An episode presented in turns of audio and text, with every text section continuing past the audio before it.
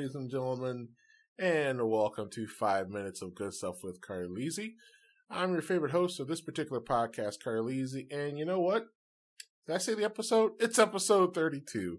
It's so uh, good to see you here every Sunday at noon. Welcome back to uh, uh, another great day. And as you can tell by the audio, I'm back in the home setup. Things are sounding a little bit better than our, our previous episode. I don't know if you heard that one, but uh, that one was, uh, you know, on the fly, as it were. But I'm back. I'm excited to be here, and I got a couple things to talk about. First thing, let's get out of the way. It's not very good news, uh, but LeVar Burton, we talked about in our previous episode about him hopefully getting the Jeopardy job, um, is that the they did not go with him. Sadly, they went with the um, the old producer of the show and then they also hired another person, a, a lady, to do the hosting as well. So there's going to be two hosts of Jeopardy. I'm intrigued to see how that works out, but uh, I am not. Uh, I'm sad that LeVar Burton did not get the job, but kudos to him. I hope that he finds something, and I'm, I'm going to try to listen to an audiobook by him just because I realized how much I like him. So that's that's pretty good. Um, let's see one thing I kind of want to focus on is is uh, is a recipe that I just learned, as you can tell by the title, called the dip. Um, I have I have a fond interest of uh, buffalo chicken dip. I always like when people make it, but then when I found out people make it with uh, canned chicken, kind of got me upset. But then one day I had it where someone actually made real chicken in it, and it tastes amazing. Possibly one of the best dips in the world, besides French onion dip, which is also a favorite of mine. So I've now made twice buffalo chicken dip. One for just me and my wife, uh, and then I made some for a, a, party of friends.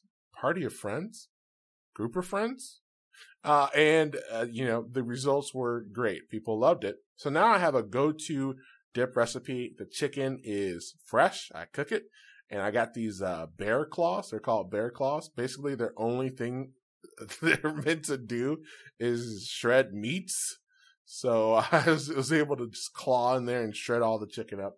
But I like that it was easy to make. I wish all cooking was that easy to make because you just throw all the stuff in the crock pot.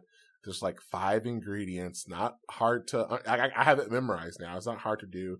And I like that. I wish that more thing. It makes me want to get better at cooking. Obviously, everyone wants to be a good cook, but I wish that everything was uh, straightforward. So here's what I want to do.